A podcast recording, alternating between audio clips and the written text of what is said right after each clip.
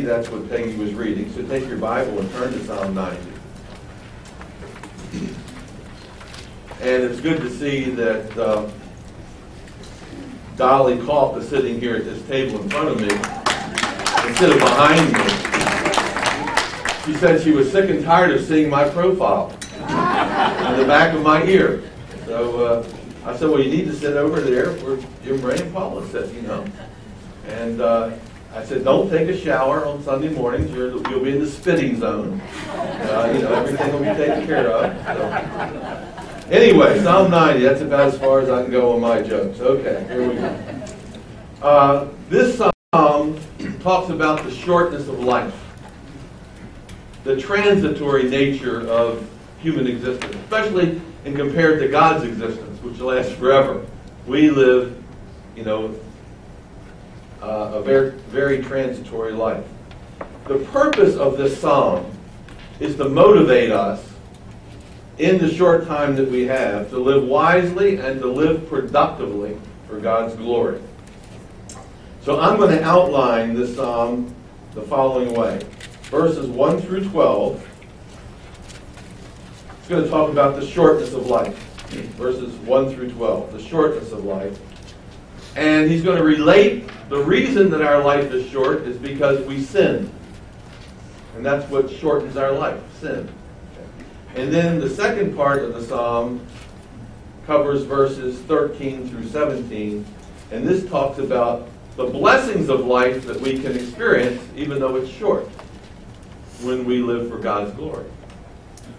Each one of these sections opens with the word Lord. You'll see in verse uh, 1, Lord, capital O, capital R, capital D. That is God's covenant name. God has made a covenant or an agreement with his people. And uh, so that's how the psalmist addresses God. And then the second sec- section opens in verse 13 Return, O Lord, capital L O R D. The only two times the word is used, and each time it opens a section. Okay? So let's look at this psalm. And let's start with the superscription that's found over top of the first verse. Notice in the superscription, this psalm is identified as a prayer. Everything in verses 1 through 17 is a prayer. The first part of the prayer, the psalmist is talking to God directly and making declarations, affirming certain things. And then beginning in verse 13, he starts asking God for things. So the second part of the psalm is a petition, petitionary prayer. Okay? So it's identified as a prayer. Second of all, notice the superscription. The psalm is attributed to Moses. Uh, and what we'll see is that many themes in this psalm are found originally in Deuteronomy 32, 33, and 34. Now, I'm not going to turn us there, but a good place to start, if we had like an hour, would be to go back to Deuteronomy 32, 33, and 34 and then read Psalm 90 and would see some of those themes are repeated. Some of the thoughts that Moses had in Deuteronomy, he repeats in Psalm 90. And so Moses is the author. Now notice how Moses is identified. He's called the man of God. He's God's man. He is therefore uh, praying. Uh, he is the representative, the people's representative to God, and he's praying on their behalf and he's God's representative to the people. And this is a song that he has written, a prayer that's put to music, and it is meant to convey God's will for our lives. So anyway, that's the superscription. So let's look at section number one, the shortness of human life. So notice how it starts off. Verse one.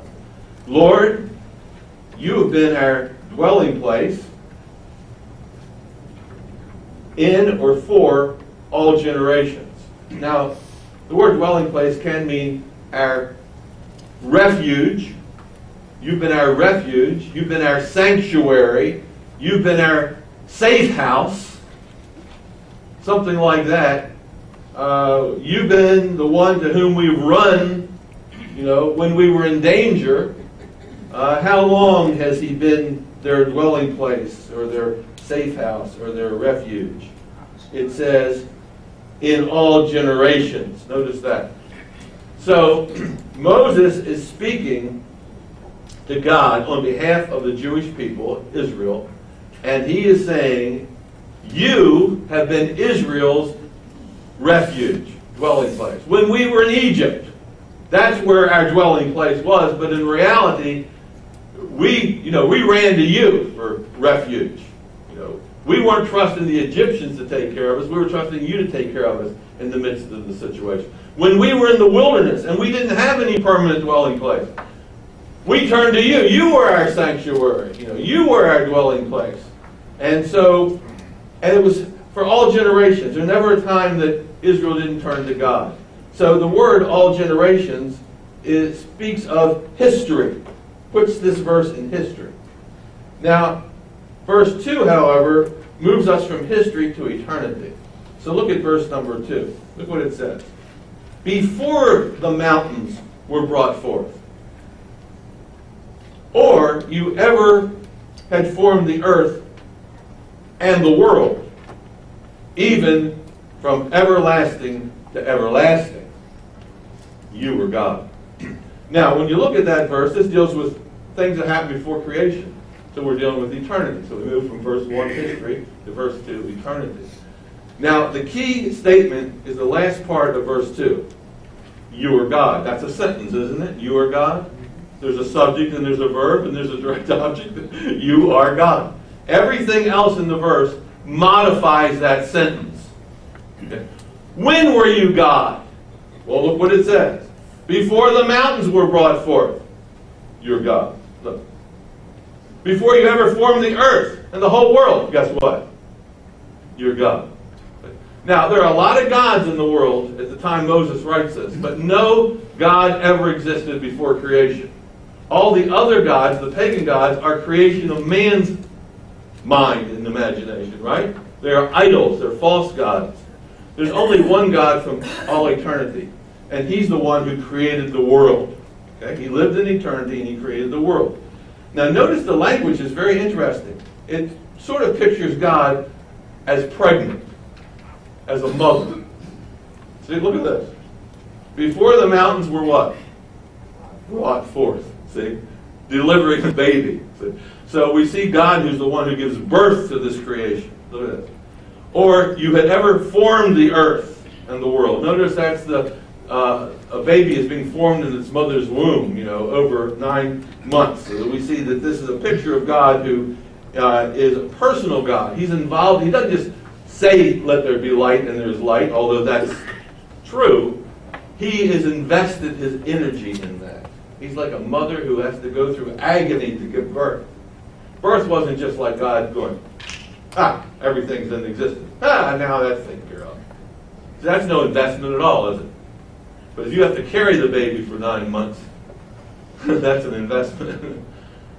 and how about if you knew that the baby you were carrying for nine months would grow up to be Hitler? And God, with his foreknowledge, who's going to give birth to this creation and all the people, knows what the mess is going to be. There's, a, there's a, even a sorrow in this creation. You can think of something along that. So he's using very flowery, very, very uh, symbolic language, metaphoric language that we should think upon these things. We shouldn't just read the verse and just go, now what's verse 3? Come on, Street, you're wasting too much time. And I am, but I want you to know that, that I want you to think when you're reading the verse. You know, that's what I'm trying to teach my students at the college, how they can read a verse and say, well, what's he trying to say here?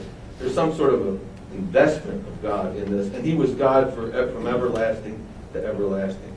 So, from everlasting to everlasting. When is He not God? Never. He's always God. See, this is the eternal God that we serve. Now he talks about the mortality of man. So if God is eternal, guess what? We are mortal. So look at verse number three. You turn man to destruction. And you say, Return, O children of men. Return what? Return to the dirt. Dust thou art, and dust thou shalt return. So this is talking about the mortality of human beings. Notice he says, You turned man to destruction. Death is God's doing. He's the one, now sin is the, re, is the reason why we die. But God's the one that controls our days. And uh, he says, okay, now it's time for you to return. Uh, and God is, in a sense, he's blaming God or he's decreeing that uh, the reason that we die is sin, as we're going to see. But God has a hand in all of this. Okay? So, when God says to Adam and Eve, Thus thou art and thus thou shalt return, it's based on the fact that he has now put a tree in the garden. And he says, Of every tree you may eat, but one, and if you eat that tree, you're going to what? You're going to die. So he warns them. And then they eat it, and he says, Well, thus thou art and thus thou shalt return. So we see that the wages of sin is death, and wages are something that we earn. Everyone dies because they've earned it. The wages of sin is death. That's what you earn. That's what you deserve. You work 40 hours a week, guess what? You deserve pay for 40 hours a week. If you sin, you deserve pay for sin. And what's the payment for sin? Death. And God has decreed that. So here we see the mortality of human beings. Look at verse 4. He says, basically, you're going to die. For a thousand years in your sight are like yesterday when it is past. Now, this is a simile. We're going to see two similes. For those of you who forgot your English, a simile is when a sentence uses what kind of word? The word like. Like. Okay? So now he's going to describe our life as like something. So notice what he said. He says in verse 4 For a thousand years in your sight are like yesterday when it is past. Even people who lived in Bible times nearly a thousand years long, like Methuselah. He lived 969 years, Methuselah. To God, it was like what? What does it say in verse 4? It was like yesterday when it was past. That's what our lives are like to God. To God, who lives for eternity, from everlasting to everlasting, a little bit of time on earth is like yesterday to God when it's past. now, I want you to know today will be yesterday tomorrow. Right? and uh, let me tell you something. Vernon's having his 98th birthday, but guess what? Tomorrow, yesterday will be gone. It'll just be a memory. And that memory will fade. So, you know, when you think of what, what did you do yesterday? You can't even remember some of the things you did yesterday. It's the craziest thing. And that's how it is with God. Our, our lives compared to God is just like a, a blink. It's here today, gone tomorrow. It's yesterday. That's what he's saying. Compared to God's eternality, our mortality is like yesterday to God. Here one day and gone the next. That's the first simile. Now look at the second simile in verse 4. It's like a watch in the night. It's like, you know, the first simile was like yesterday when it's past. Well, yesterday was a full day. In fact, he wants to modify that to, you know, to God, our life isn't even like a full day. It's like a night watch, which is only four hours long.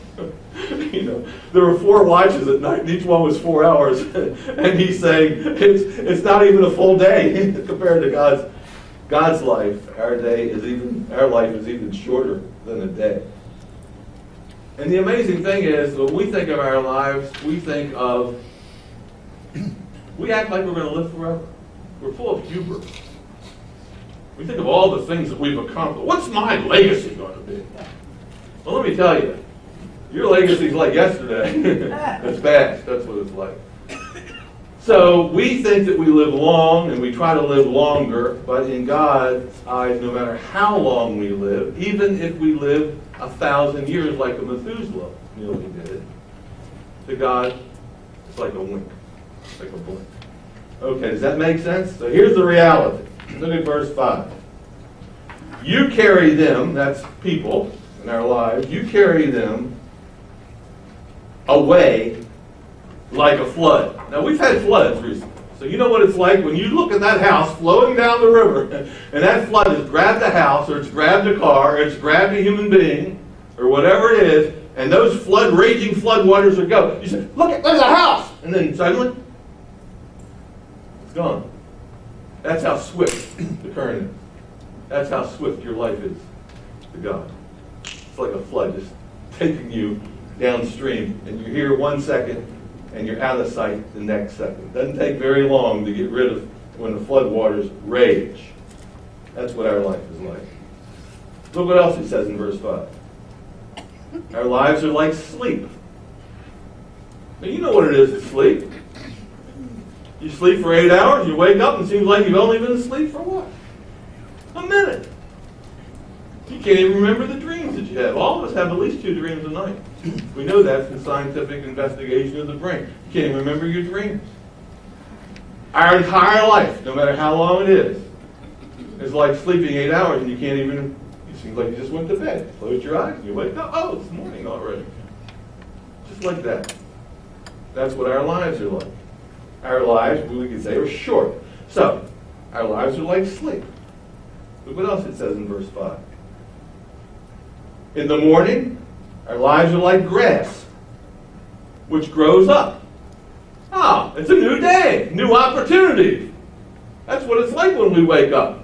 You know, for children, hey, it looks like you had a growth spurt. You must have grown three inches overnight. That's what he's describing here. He's describing that our life when we wake up is like grass. Okay? Now, it's very interesting when he says this. Look who he talks about in verse 3. He says, You turn man. You see that? You turn man. Look at also in verse 3. And you say, Return, O what? Children of men. See? Look at verse 4. Verse 5. You carry them away like a flood. See? They are like sleep. In the morning, they are grass. You see that? So, every one of us is in the same boat. Our lives are short in comparison with to God. There's no doubt about it. Uh, but some people are in this category called the they category, and others are in the our category. See, there's two categories. There's the theys and there's the us's. the us's are those who are living under the covenant of God and we're faithful to God. Our life is short. There's no doubt about it. Christians have no advantage over other people when it comes to the length of life. But some who aren't Christians, there's a certain uh, description here, how he just carries them away, you know, things like this. And then they get up and they grow. Now watch this. Look at verse 6. It's very interesting. In the morning, see, look, verse, into verse 5. In the morning, they, they are like grass which grows up. Now watch this. In the morning, it flourishes. Our life flourishes. Now remember, he's just telling us what our life is like. Our life is like going to sleep and waking up the next morning. Very short. Okay. Now look at verse 6. In the morning, it flourishes and it grows up. In the evening, it is cut down and it withers. So, what he does is he describes at the end of verse 5 in verse 6, beginning of verse 6, our life is like grass. Now, I got up this morning and my grass was longer than it was yesterday. Okay? And then he describes, so that's what it's like, your life is like. It looks, everything's flourishing. See verse 6? Everything's, your life is like grass. It's flourishing. It's growing like weeds. In fact, it probably is weeds. Look, it grows up. But then look what he says. That's very short lived because in the evening, guess what you do? You get on the lawnmower and what do you do? You cut it down. And that grass, which in the morning was that tall, it just cut right off. And everything that's cut off is dead. That which is cut off is dead. That which was alive in the morning is dead by the evening because it's been mowed. That's what your life is like. Your life is like one day. The life, like the life of grass for one day. Then in the morning it looks like it's flourishing, in the evening it's cut down. So, now remember, he's not talking about grass. What's he talking about? Talking about people. And that's what our lives are like. See, our lives, lives are, are like grass. So, when we grow old, as we grow old, we grow up and we grow old. We grow more mature. We're like the grass. It's flourishing and growing, and everything looks green. Everything looks great. And then one day, guess what? Mowed right down. We've been mowed down just like that. Humans are not like oak trees. Humans are like grass. The difference between a blade of grass that blows in the wind and a strong oak tree that lasts for hundreds of years. Now he explains why life is short. Okay, look at verse 7. Here why life is short. Verse 7. Because we have been consumed by your anger. We've been consumed by your anger. Uh, if you consume something, what's left of it? When it's consumed, it means it's what? It's gone. And it's God's anger that causes death and causes us to be basically gone, you know, and to die. Because God's angry with us because of sin. Look what else he says in verse 7. And by your wrath we are terrified. See, this is all God's doing. Death, God has his hand in the death process. Uh, death is not by accident. It's not accidental death. Ah, he had an accident. No, it's not an accidental death. God has his hand in it. And when we die, that is, in a sense, the wages of sin, death. You say, well, I'm forgiven. Well, guess what? You're going to die anyway. So, you say the wages of sin is death, but the gift of God is eternal life through Jesus Christ, that doesn't mean you're not going to die. You are going to die. All that means is at the end, you're going to be raised up and have eternal life. But we're all in the same boat when it comes to death, and, and it's because God is angry because of sin, and sin has to be judged. Okay? And Jesus died, didn't he? He died for our sins. So anyway, so we are terrified of God's of God because we know that when we die, we're going to have to face God, and that's how the whole human race is. People aren't happy with death. That's why death is called an enemy. So now look at this, verse eight. Notice that it talks about God knowing our our sinful condition. You have set, Moses says to God, you've set our iniquities before you. Just think about that for a moment. Before Him. Our secret sins in the light of your countenance. Here is a picture of God setting our sins right in front of Him. A lot of us think that we can sin and get away with it. No one sees us, God sees us. You can't sin by long distance with God. Uh, you say, well, he's way over there. Maybe he won't sin. You guess what? He, he takes your sin. He puts it right in front of his face. Even your hidden sins, things have been done in dark, in private, no one knows about. In the light of God's countenance, God's countenance shines down and exposes your sin. So God knows our sin. And this is not a good thought that God knows our sin. So uh, you can't sin and get away with it. And then he says in verse 9, For, or because our days have passed away. Now look at this. Our days have passed away in your wrath. You see that? In your wrath. That's why we are pass, passing away, because the wrath of God says the wages of sin is death. And we're all in that same boat. Verse 8, verse 9. For all of our days have passed away. Yes, I may live to be a hundred, but all those hundred years will just pass away, dissipate. In your wrath. We finish our years, verse 9 says, like a triple crown winner who rushes across the finish line. No.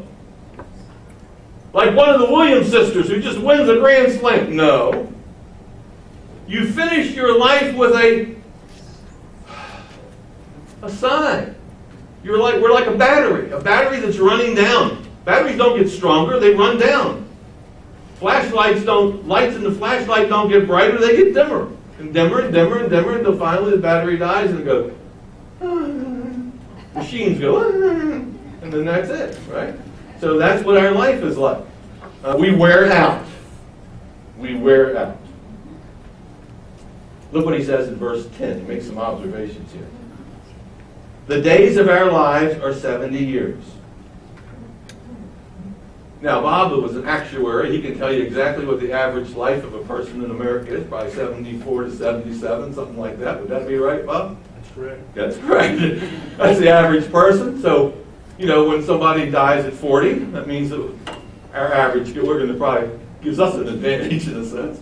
But overall, that's what it is. It's was that in Moses' day it was 70. And guess what? about the same today.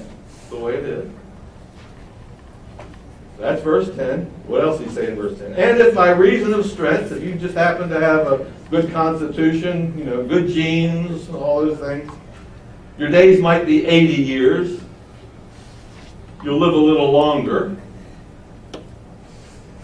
And that's true, isn't it? Still says that it ends with a sigh. Whether you live to be 70 or you live to be 80, it ends with a sigh. So he says, but if you have good DNA, you know, whatever, good genes, you might live to be 80, but then look at the next word in verse 10. Yet. That's not a good word, is it? you can say, you live to be 100. You say, what? Yet. you know you're in trouble. So, so, yet, their boast is only labor and sorrow, which basically means it doesn't matter whether you live to be 100 or you live to be 105. In the end, it's laborious. It's sorrow in the end. it's, it's hard, you know. Labor is hard, and that's what we have here. It's uh, difficult. The older you get, the more difficult. If you happen to be over 70 and it's not difficult, well, just wait until you get to be 80. And if you make it, well, wait till you're 90. And it just gets harder. That's just the way that our bodies wear down, and it's very laborious and it's sorrowful. It's sorrowful for me already because there are things I could do when I was younger and I can't do it anymore. I mean, not only can't I do it by trying harder, I can't do it. I just can't do it.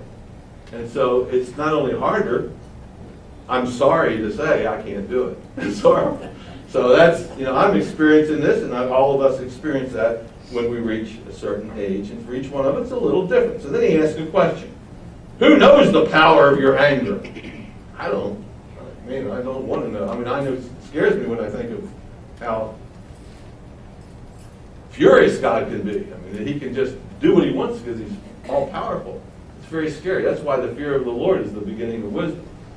And people who don't fear the Lord are foolish. You know. So he asked that question. He says, you know, who knows the power of your your anger?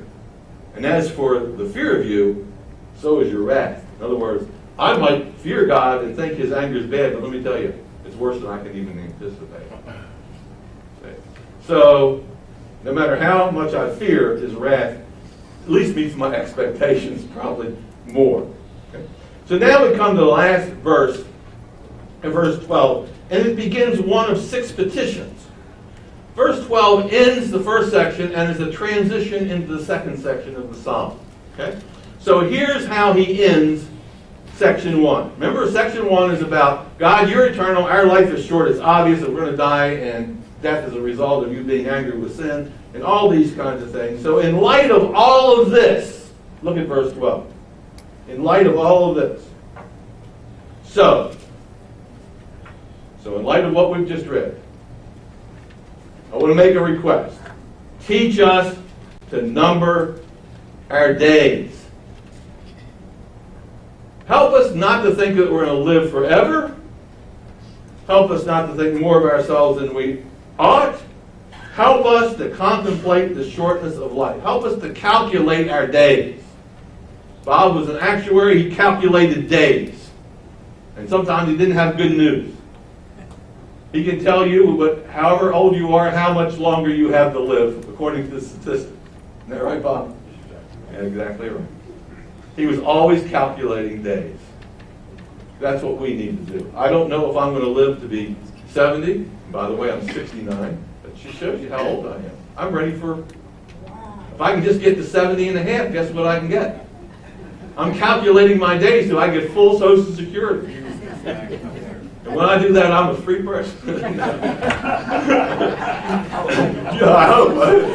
if I'm not miscalculating my days. So anyway, so watch this. Um, yeah, I know it's a wow. That's what I think.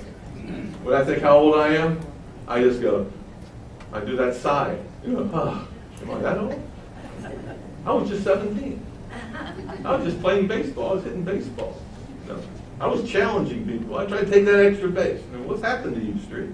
You know, look at this. You're an old man. See? So look what he says. He says in verse 12, I guess that's where we still are. I don't even know where I am. So teach us to number our days. You know, we calculate everything else. We, we contemplate and calculate our savings account. Do we have enough money to retire? We calculate how much property we own. We calculate everything. What our health insurance costs, uh, our taxes. We calculate everything. One thing that people, especially Christians, are weak on is calculating their days. We don't really think about death. We don't. We want to put that out of our mind. But we need to contemplate on the shortness of life. Why should we do that? Look at the end of verse 12. Here's the purpose, David. So that we may gain a heart of wisdom. In other words, you need to calculate the shortness of life so that you'll spend the rest of your time on earth, the time that you have left, wisely. Now, I would suggest it would be better to calculate the shortness of life when you're a teenager, you're in your 20s, than to wait until you're in your 70s. It would be much better to contemplate the shortness of life so that for the next 50 or 60 years you could gain a heart of wisdom. And but even if you haven't done it when you're young, you need to do it now. Okay? So we need wisdom, and wisdom doesn't come with age necessarily. There's no fool like an old fool. But you don't have to be an old fool. You can have a heart full of wisdom. But that takes contemplating the shortness of life. So that ends section one. And that's his first request. Okay. Section two are the last five requests that he makes. These are all petitions. Look what he says in verse 13. Return, O God, which means turn back to us, O God. Now, I've taught you this, and when he says turn back to us, O God, why would he have to say that? Because God has turned his back on them, right? So obviously there's something going on. They haven't contemplated the shortness of life. They just live in sin, uh, like all of us do. We sin and think we can do it with impunity, even Christians. And so he says, God, you need to turn back to us. Okay? And he asks the question, how long? How long will it be before you turn back to us? How long will it be before we see your favor rather than your wrath? There are people who live their lives and, and they get their lives in messes for 40 and 50 years, and it's because God's not blessing them, and He's turning their back on them because they turned their back on God. And so He says, How long will it be, O Lord, before you turn back? He says, into verse 13, Have compassion on your servants. Now notice, this isn't on lost people, this is on people who serve God. You see that? Moses is one of these servants. So he says, How long will you, before you have compassion on your servants? And that word compassion is one of those covenant words. It means loving kindness, mercy, uh, you know, covenant compassion, uh, showing us covenant love. How long will it be before we can experience your covenant love again? So that's the first question, or first first petition is return to us and have compassion on your servant. He doesn't know whether God's going to answer this quickly or not. He just doesn't know how long it will be. Okay, now look at the next request, verse 14. Oh, satisfy us early with your mercy. That's another one of those covenant words. Your loving, same word as compassion. Just in English, it's different for some reason. Satisfy us with your mercy. Here's the purpose. Here's why we want God to satisfy us with his compassion, his kindness, his mercy. That we may what? Rejoice and be glad all our days. See? That's why. So we should be thinking about the shortness of life very early on in our existence so that we can experience God's loving compassion that he will carry out his covenant promises and blessings to us so that we can verse 14 rejoice and be glad all our days and by the way if you haven't contemplated the shortness of life yet, do it now so that you can experience, rejoice and experience God's blessings the rest of your days. Right? That's what the That's what he asked for. That's his second request. Now look at the next request, verse 15. Make us glad according to the days in which you have afflicted us. Make us glad according or in accordance to or in comparison to to the days in which you have afflicted us. In other words, we've been afflicted for 15 years. Well, give us 15 years of blessing. Balance things out, you know. Uh, now, it's not going to happen until we start contemplating the shortness of life and we turn to God and begin to cry out for His blessing. But what we ask for is that, Lord, uh, make up for the time of sorrow and fear that we experience. Balance it out. We've come to our senses. Now, Lord, bless us the rest of our life. That's a prayer that each one of us can ask. Good verse 16. Let your work appear to your servants. Let your work appear to your servants. Let us see your handiwork, your, your hand in our lives. We want to see that, hey, oh, in this situation, I see where God's hand was there. I was heading this way and he did this. And help us to see your hand in our lives. That's what we want, God to intervene in our lives. I'd like to see God's hand in my life. Whether it's the hand of healing, whether it's, you know, whatever it is.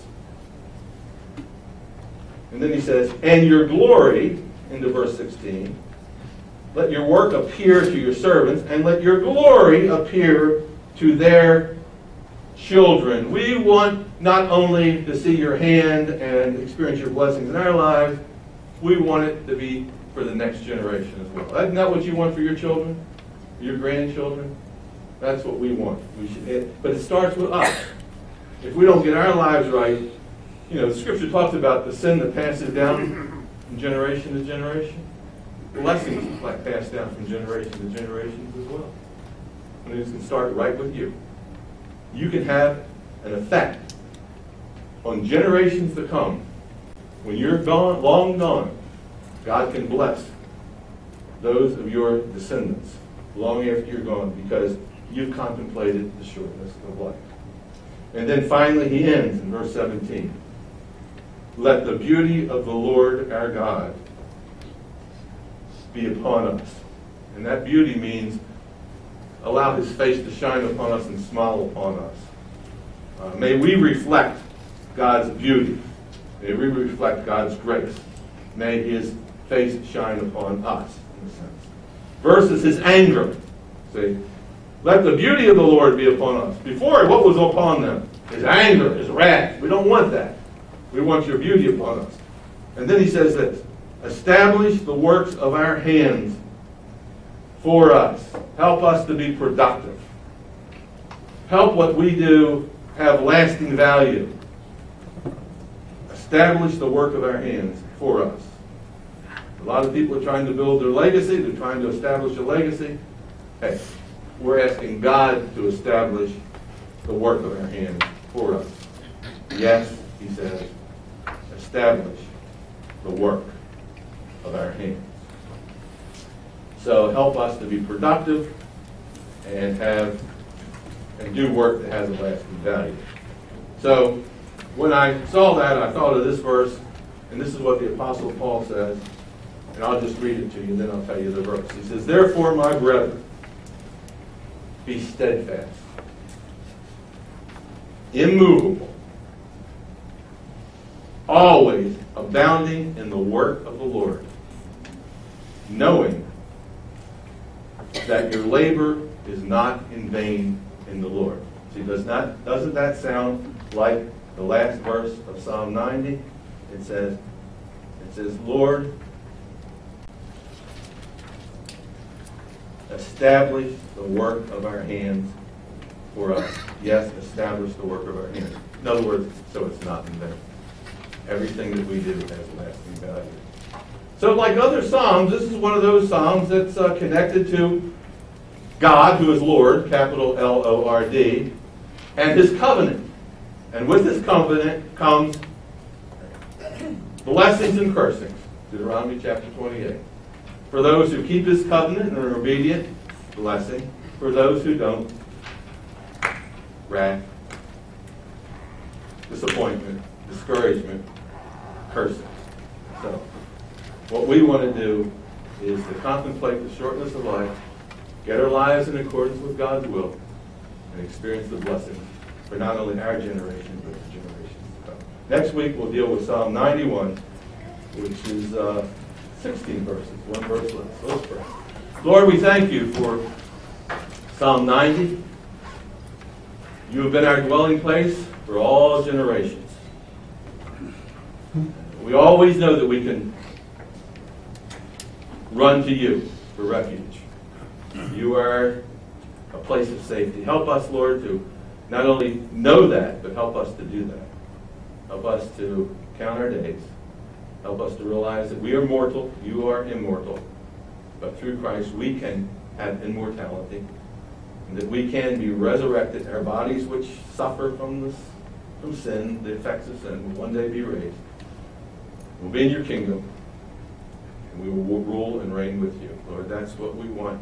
Help us now to make the turn that we need to make. In Christ's name, amen. Thank you.